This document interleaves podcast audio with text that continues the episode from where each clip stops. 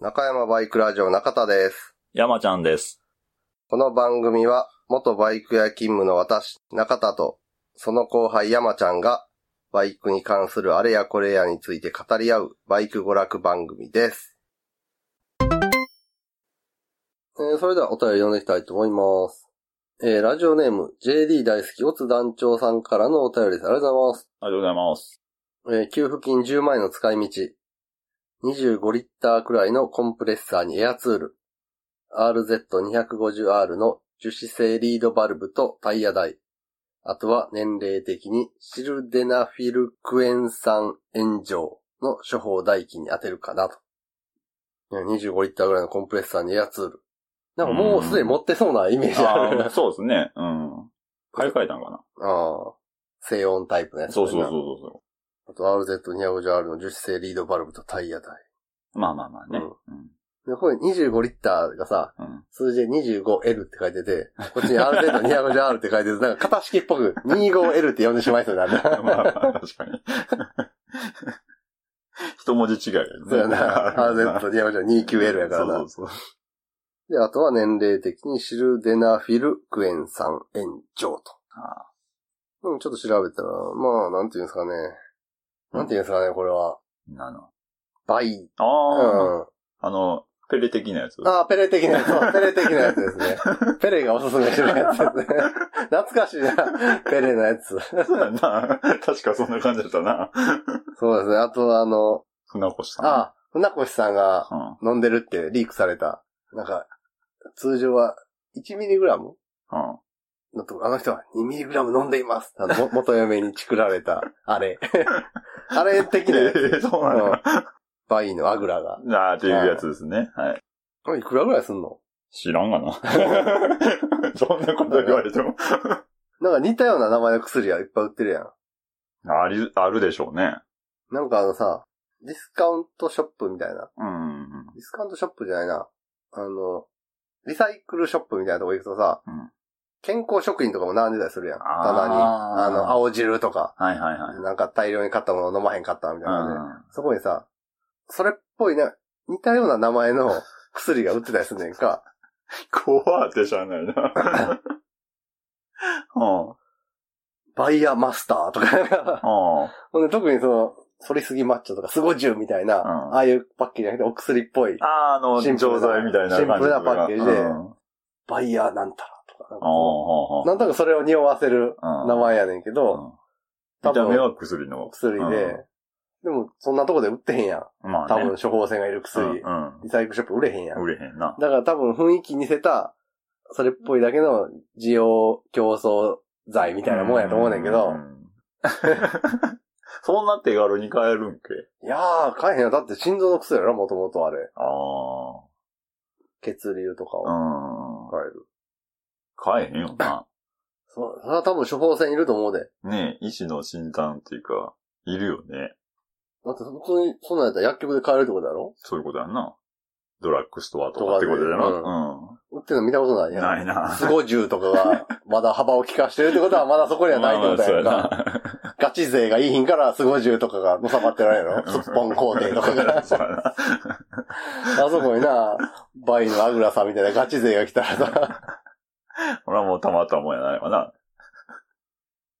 で、コーナー名はここから旧車のコーナー。ああ。これはなんか自分がこの辺から旧車やなって思えるうんうん ゾーンを教えてくれっていうコーナーで、えー中田さん、山ちゃんさん、いつも楽しい放送をありがとうございます。最近、モチュールのツーストオイルを入れるとエンジンがビンビンによく回ると教えてもらった XLR125、かっこ JD16 型乗りの JD 大好きオツ団長ですと。この文明やとね、XLR にツーストオイル入れてる感じ。そう そうそう。な、なんやろね。これ、ほんまなんかな。RZR に入れて、ビンビンにうん。うん回るのか、裏技として、フォーストの XLR のエンジンオイルに、ツーサイクルオイルを入れると、ビンビビン。ンビンに回るっていう、なんかそういうあれなんか、どっちかも取れるやん。まあまあ、取れ、取れる、取れるな。 取れるよ。取れるけど、でやっぱ RZ じゃないと思いたいけどな。でもここにな、XLR の名前出てくるってことは、 そっちに入れひょた。っとしたら、裏技として。クラッチとかどうなんやろな滑んのかなツーストオイル入れたら。どうなるんですかね滑るんかなで、えーこの度400回を前に番組終了するとのことに驚きを隠せませんが、理由がごもっともなことで、優秀の美を飾られることを切に願います。ありがとうございます。はい。ね、理由はね、中田と山ちゃんの額に中の字が 刻まれてしまうからなんですけど。それは嫌やな。うんえーちなみに400車体だとバルカンが800ですが、稲妻は1200あるので、あちらが優勝かと思われます。これ何かって言うと、あの、400と共通車体のバイクの話でしょうね。ねはい。中面小僧なんで400回を超えられない、みたいな話から、まあ他の方のお便りで、じゃあ400の車体に、大きい排気のエンジン積んだ体で、そうやね。山ちゃんの SR400 に500のエンジンそうそうそうそう積むことで500回ま で延命しよう、みたいな。まあ、それで言うと、稲妻は1200までいけるよ。 そうそうそうそう。 3倍やで、3倍。 確かに優勝やわ。だよだって、400回で8年ぐらいかかんねんで。あだから、あと、終わんの16年先やで、稲妻方式を採用したら。あ、なかなかやな。うん俺いくつや ?60 手前やね。ああ、 じゃあ俺50、そうか、後半一緒ぐらいやもんね。 60手前でバイアグラがとか言って。うん、リアルやね。そうやな。俺もっとリアルな話やけど、そのそもうしそうそうだったら。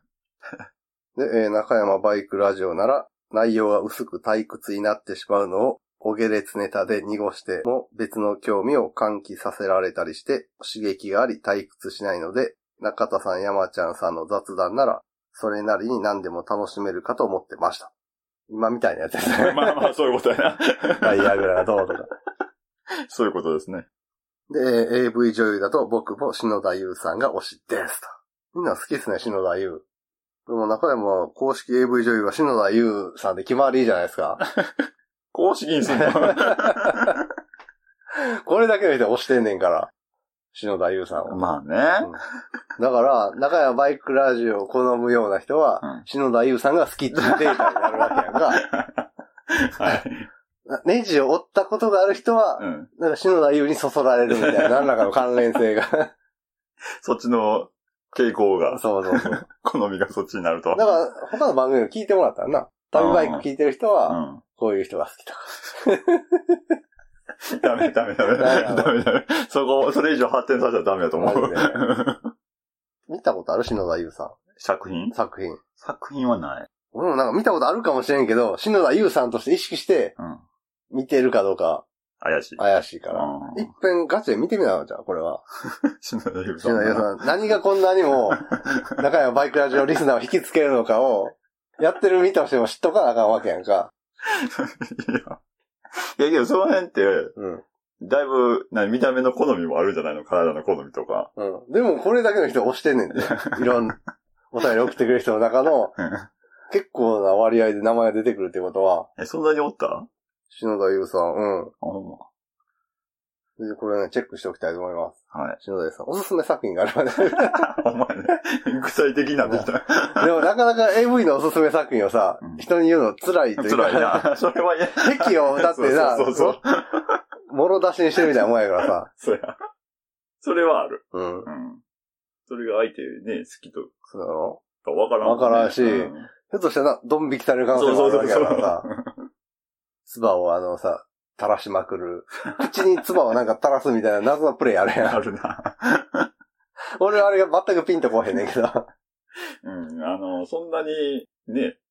ピンとこうへんけど、うん今、あるあるって言うってこといや、は、わ、わかる。だからうん。だからそういうのがあるってことは、それなりに需要があるってことだろあれに。うん。なんのかな。なかったらだって、そんなあーパッてそうそう山ちゃんわかるわかるっていうほどメジャーな抗議。んじゃないはずやかあーら。そうやな。正式名称あんのかなあれ。なんかあんのか。うんぐり返しとか、そういう専門用語あるやんか。あーはいその AV の中でしか出てこへんような。はいはいはい。あるんじゃうなんかその、つばたらすつやつ。ばたらし、つばたらしみたいな。 絵付けとか。 え、付けになるのか。知らんけど。これ当たってたら俺怖いねんけど。 あ俺なんやろ、AV センスあるみたいな。そうなる。で、はいえー中山バイクラジオを聞き出したのは、レゾネーターの回でゆるくハマり、前は聞き直しました。これはあれですね。ヤマハがレゾネーターのうん。展示をして、うん。でもなかなか出えへんねんな、レゾネーター発表されたものの。うん。うん。うん。で、その展示されてるレゾネーターのフレーム番号とかをさ、あ見て、、これは YB が、うんのあれがベースになってるとか、なんかそういう推理をしてた、してたね。レゾネー探偵団が ね、発足してすぐ終わるっていう。いや、なぜならヤマハが全くそれ以上動かない。これ動いてないから。まあな。あったあった。で、たまにあの、ヤマハ公式のツイッターの人はさ、うんあの、桜とかレゾネーターとか、ああーの辺の、コンセプトモデル、うん音沙汰ないコンセプトモデルをたまにツイッターで出して、出せよって 突っ込まれるっていう。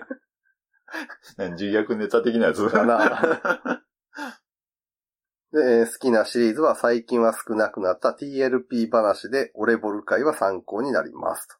そうですね、TLP。うん。そうですよね。最近のリスナーさんは知ってるんですかね、TLP を。いやー、知らんと思うよ。そうですね。あれ、何年前もうだいぶ前やももんねう。だいぶ、ファイナル TLP がだいぶ経つんじゃん。そうやな。いや、TLP はあの、トラブルポイントです ね。あの、ジャンプでやってたね、ラッキースケベみたいな、うが起こるトラブルっていうあの、伝説の漫画。ーん。伝説。はいはい。みたいなラッキースケベ的な、うん。バイクに出会い絡んだ異性との出会いみたいなのを、エピソードとか、はいはい。そういうなの、割合、比率そういうのが起こりそうなツーリングスポットとか、うん行為とかそうをやねトラブルポイントが高いとかなんかそうだ言ってそうやて、主に中山バイクでとルイさんの間ね そうそうそう。そうそう他であんまり聞かないね、TLP は。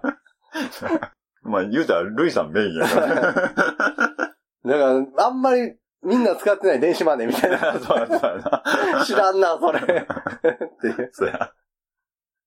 そんな感じやったな。うんで、えー、オレボル会は参考になります。そうですねはいオレボルはね、うん。バイクいじりはする人には。そうっすよね。で、えーここから旧車のコーナーですが、80年代車を複数所有しているので、ぼんやり70年以前が僕の中で旧車です。さて、これで最後の投稿になりそうですので、RZ250R、過去 1XG、1XG ですね。うんうん。レストア日記と行きたいですが、結局はシリンダーのスタッドボルトとブレーキキャリパーのブリーダーが折れたくらいで、対して面白いネタはないかと思います。そうですね、今さらっと読んだけど結構やばいところなんですよね。うんシリンダーのスタッドボルトとキャリパーのブリーダーっていうのうは。んまあまあ、まあまあで すそうよですね。ね、まあまあですよね。うんそこ折れたから、まあいっかとはならない。ならない。カバーとかやったら、一本折れたけど、まあまあいけるかとうんかありそうやけどさ。キャリパーのブリーダーに関しては折れた時点で、エア抜き不可。う んそうや。死んだのスタッドボルトに関しては一本折れたら絶対不具合出るっていう。 どっちも致命的やからね。で、その、オレボル2箇所は、結果はどちらもオレボルの救出に失敗。キャリパーは中古ヤフオクで調達。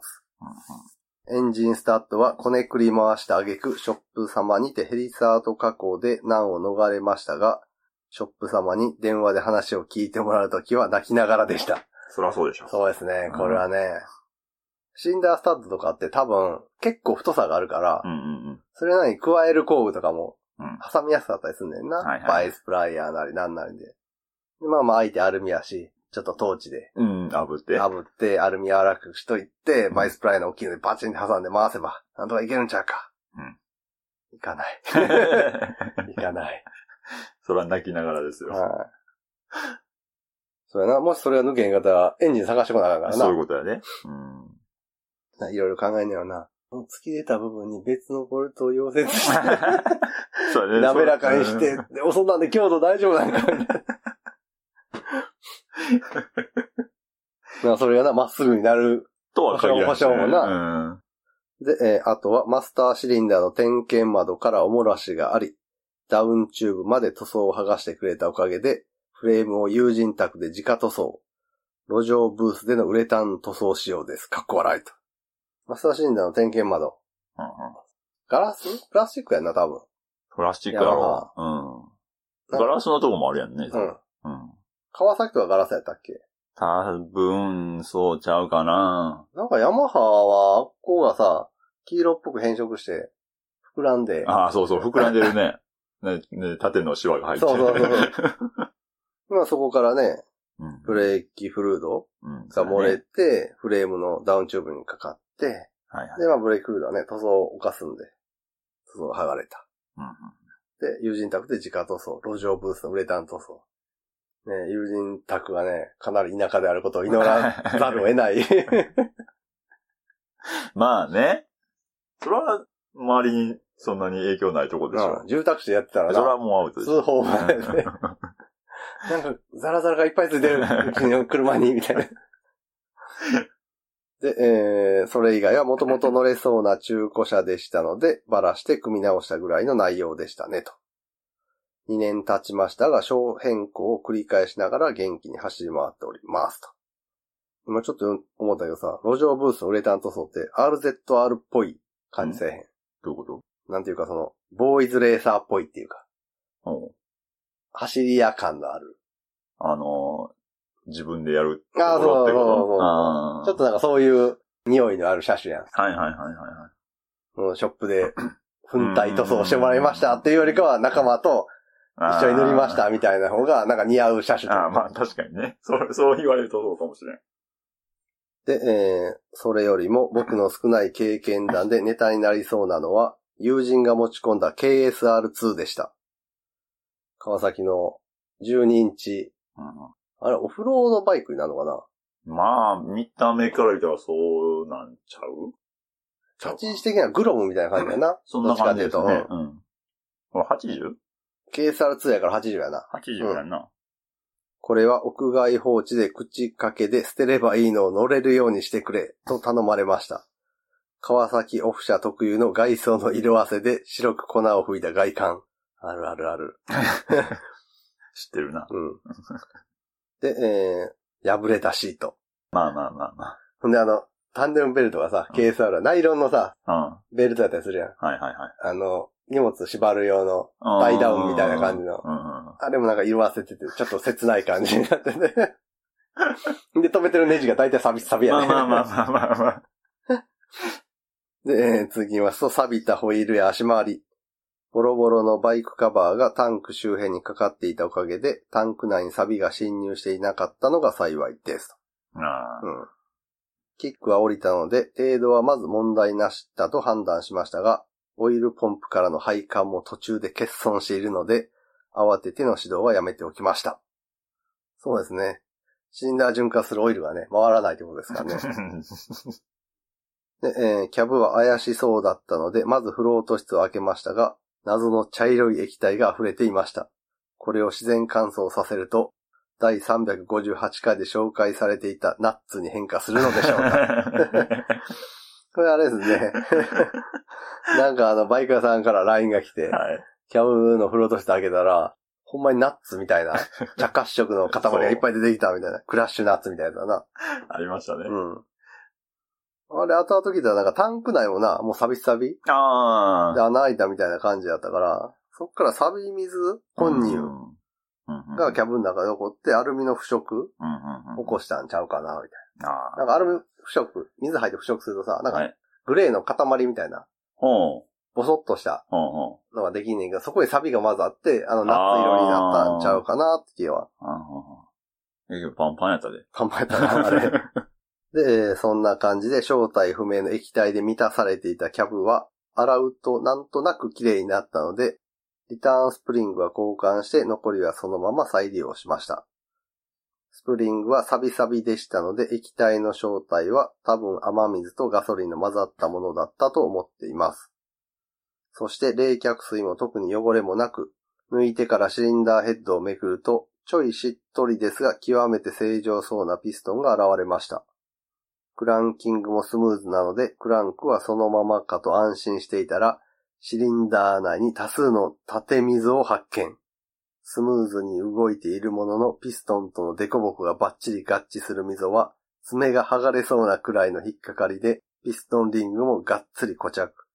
過去に抱きつかれた痕跡でしょうかはてな。そうですね。爪ががっつり引っかかるぐらいだったら、まあでもキック置いてるから焼き付きではないんか。 うん結構重めの抱きつきな感じするな。ううん。ん。そんだけ傷だったらうんそうですね。焼きつきの一歩前段階が。うんうん。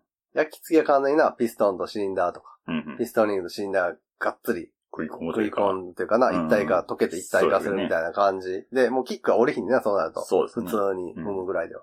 抱きつきは、その一歩って、まあ一時的な焼きつきそうだね。が起こってるんで、キック踏んだら踏めてしまうねんな。うんなんかちょっと刺激与えてうん、動かしてると、動いてくるみたそういやなな。。軽い焼きつきが剥がれた状態みそうたいやな。ね。はいはい。で、エンジンもかかったりすんねんけど、だいたいちょっと走るとすぐ止まんねんな、そういうやつ。 まあまあ俺ね。はもう、えーん。あれもうかからへんかった。まあな、大体はそうやんな。で、えーこんなもんでもエンジンはかかりますが、気持ちよろしくないので、1ミリのオーバーサイズピストンを手配してボーリング。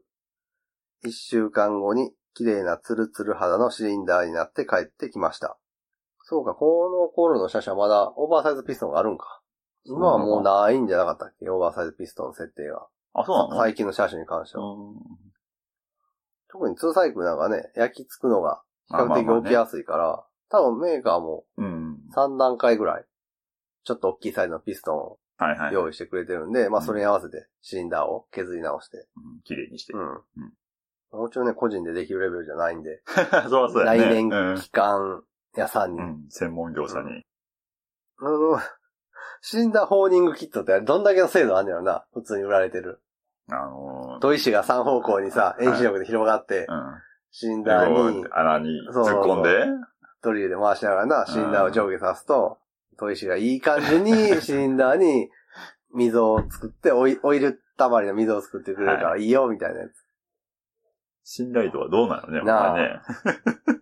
あれ、どのタイミングで使うのよな。逆に、あれをさ、線でもう大丈夫そうなやつはせえへんやせえへんな。うんん。でも、あ、これ、やろうかなって思うやつは多分、あれではおっつかへ ん。うん、やっぱ個人レベルでは厳しいもんがあんねやろね。意図してシリンダーに傷つけるわけやからさ、うん、あれは。。あれをさ、自分の一軍バイクに使おうっていう気はないやろ。なないでしょ。なんか遊びでな、組んでるやつでも部品出へんし、まあ、一か八か、やってみっあかーとまあまあまか、あまあねまあ、やらんよりマシやろ、みたいな感じでな、うんやってみんなわかるけど。試しでやってみるとか言うんだったらわかるけどな。で、えー、本部に戻りますと、あとはリアサスのロッドが錆びていたのは、潔く車外の新品。フレームが錆びていたり、ホイールが錆びていたりと、錆との共生する気もないので、上からラッカースプレーで封じました。かっこ 笑いと。そうや、KSR ホイール錆びてるイメージあるな。あれ、あれも鉄板合わせやろ。ハブがあるんで。あーえ、黒っぽいやつ。だいたいシ黒。ルバーシルバーあったっけじゃなかったっけガンメタみたいな。あ、そうそうそううそう、ん。そんなイメージがあるから。でも KSR は大体錆びてるイメージあるな。で50含むじゃないの。うん、50も、うん、KSR1、50うんも KSR2 も。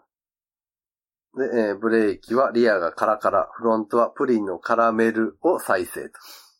プリンのカラメルみたいな時と、ジュレっぽい時ある。あー ある。ある ね。マスターシリンダー系ジュと。レね。絶対食いたくないジュレ が。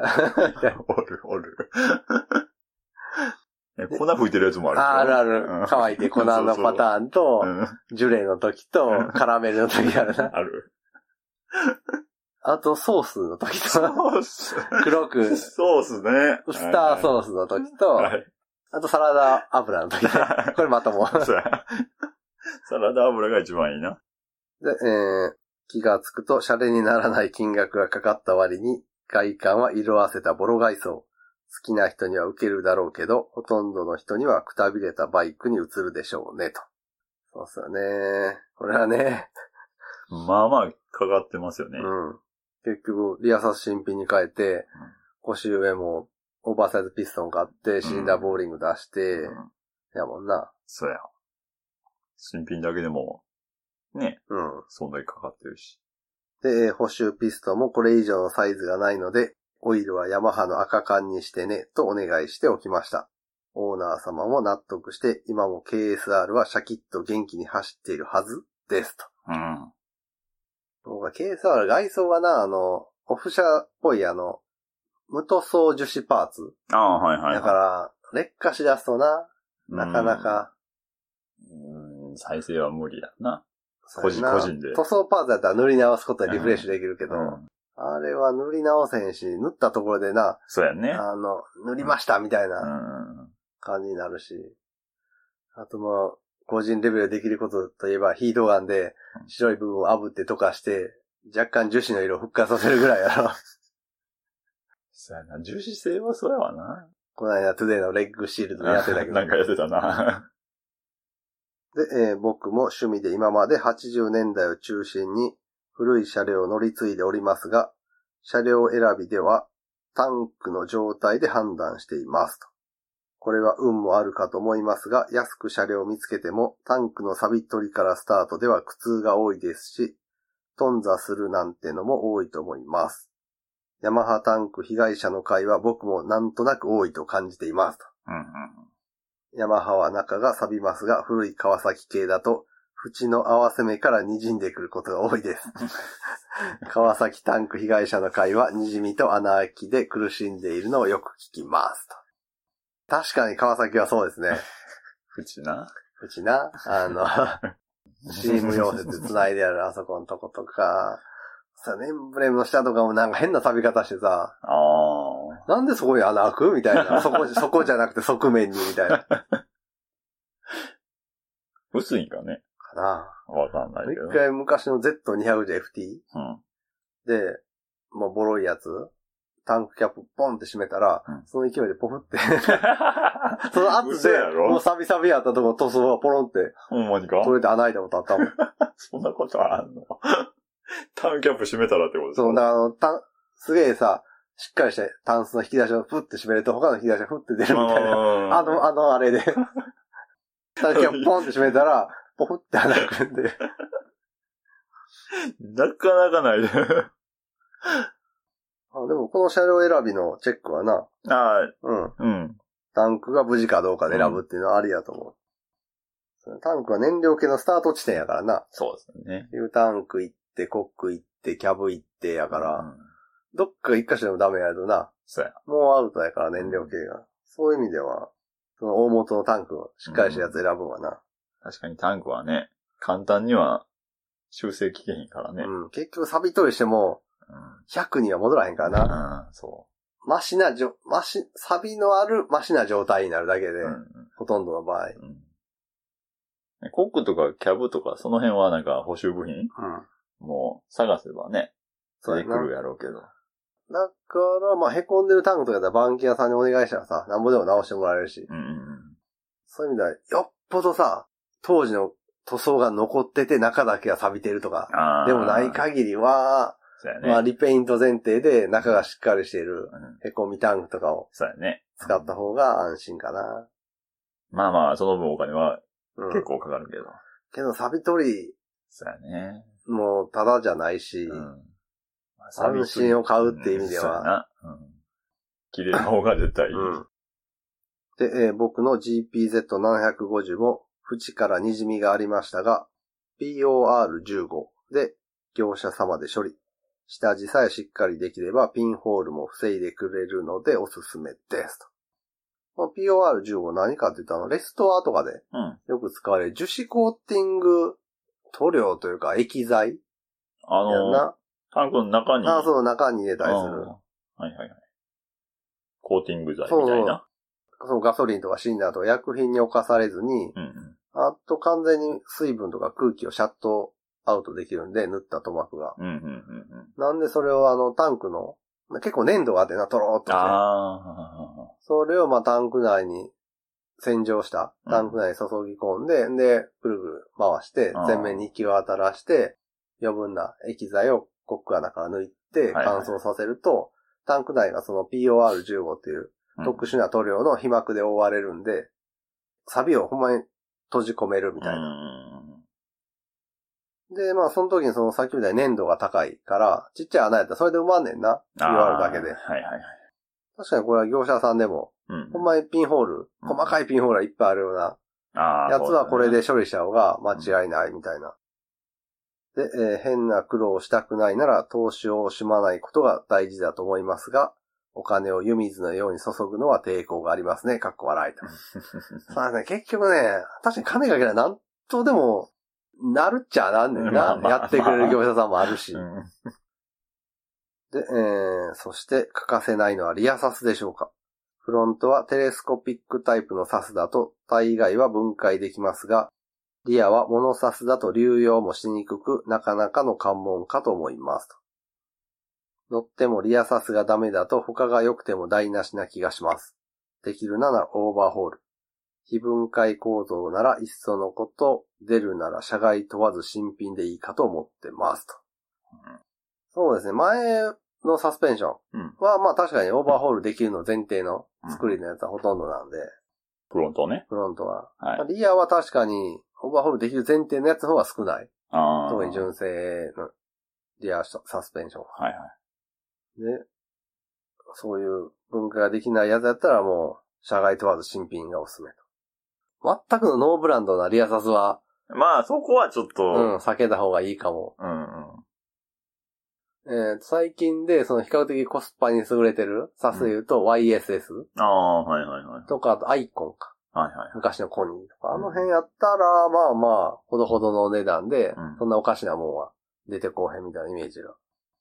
で、えーそれと、旧車好きには、キャブレターはマストアイテムです。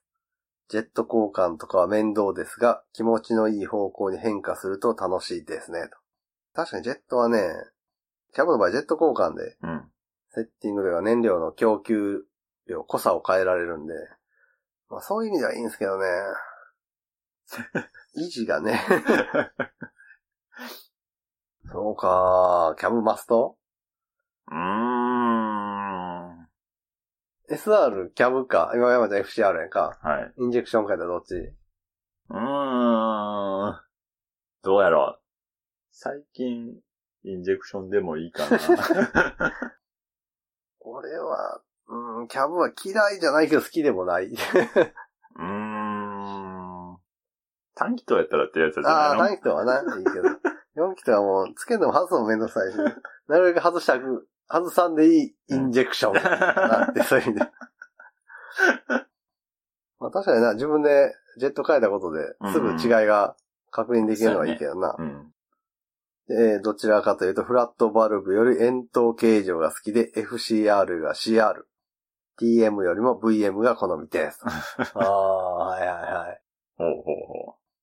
クラシックって感じ。そうやなうん。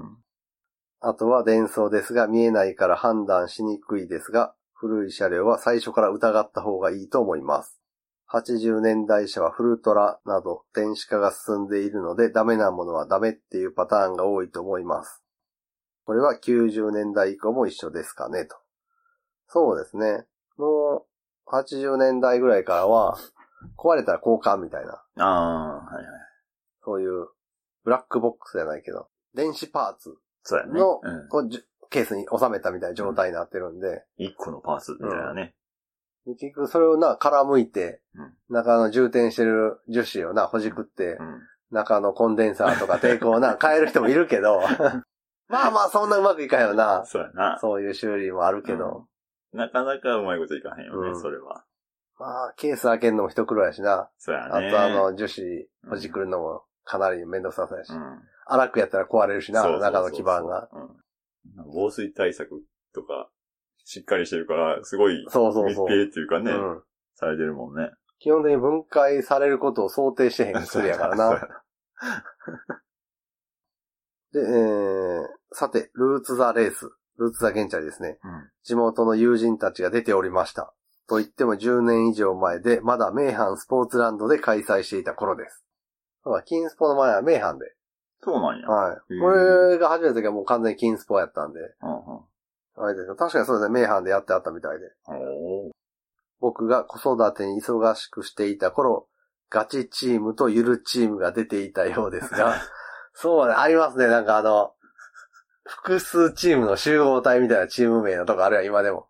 ああ、はいはいはいはいはい。なんたら何チーム、なんたらら B チームとうか。ん。うん。まあ、一軍二軍みたいそなうそうそうでえーゆるチームは、忍者カウルのパルフレイで出場していたようです。かっ こ今も同じような車両がエントリーされておりますが、別人だそう です。あのクレイジーなさ、車両がこの世に2台存在すんねんで、うんおかしいわ。 絶対これよ、最初読んだ時さ、ああれかと思ったやん。ま見たことある見たことある。違うやつなみたいな。あ考えてることが一緒ってそこうとやだな。あれが複数だよ、ね。だからひょっとしたら俺ら知らんだけで、 うん。日本のどっかでは、トゥデイで協定フレーズ知らんやつおるああ、かかももししれん、れ ん。かもしれん。いや、いおらんな。 おらんお らん。じゃあ、レッツとかね。そう で、えー当時は装備もジーパンで出ているチームもあったとかで、大変緩かったと想像できます。あでも今でもね、ジーパンにうん。膝すねプロテクターみたいなのつけて走るとたまにいますよね。え、まあまあ、プロテクターは、午前中のスクーターレースとか、ああ、そうおる、おる、おるな。布の作業つなぎの上にプロテクター食いつけてなんか走ってる人とかああ、おるおる。たまにいるな。おるおる。つなぎじゃない人だね。うん。で、えーちなみにボロい車両でもタイヤとリアサスくらいは変えていった方がええとアドバイスをいただきました。我々もチームを編成して参加予定ですのでよろしくお願いします。チーム名は AF 大好きオツ軍団かっこ仮 です。お待ちしておりますというか。やばい名前。やばいですね。あったら知らん顔ですね。 そんなん好きやんや、言うて。ねこれはあのお姉さんが呼ぶんやろもし表彰台に上があー上がろうもんなら。そらそうや。で、なんとなくワードを拾っていくと、中田さんのレースは場所的にも、関スポ関想うんちょっとそこら辺詳しくないんで、関西スポーツなんちゃらとかあるんかもしれないけど、関スポなんか金スポの打ち間違いなのか、うん。あたりと思っていましたが、2サイクルのミッション車となんとなくわかるのですが、それだとどうしてもハードなイメージが先行するので、まさかのベスパとは思いませんでした。いや、まあ確かにねそう。ね、ここはね、俺も自分で言ってて、いいとこやな って思ってる。あんまり行かへんやん。そうやツーストのミッションシャアでベスパーの方にいはや、いかへん。だってその前にさ、NSR だとか、うん TZM とか TZR とかさ、なんかいろいおろるな。目立つやつがおるから さ、おるそっちかなって いう。まあで、ベスパでレースという感あそう覚やになまもずそこにもいなないらへしんなもんね。でも、よく過去放送聞くと、あれ、こいつレースやってるのにあんまりピンと来てへんこと言う言うなっていうのがあってさ、うん。あの逆チェンジの話した時とかに、うんレースだと下からあの、かき上げて2足3足4足じゃなくて、うん。踏み下ろしていってシフトアップする。うん。チェンジのあの、向きを逆にするうん。時に、中田はあんまり別に、そんなにおう必要性を感じないみたいに言ってて。うんあれフルバーグするとさ、つま先をペダルの下に差し込みにくいからうん上から踏んでシはいはいフトアップできるように、はいはい。バンクさせながらでも次にそのシフトアップできるように逆チェンジしてあるんだけど、うんベスパやからさ、逆チェン関係ないですよね。 ハンドや ねそう。ハンドチェンジなんで、つま先のとこが狭かろ うが、広かろうが。まあ別にそんな必要とは思わないですよね、みたいなことも言ってたりとか。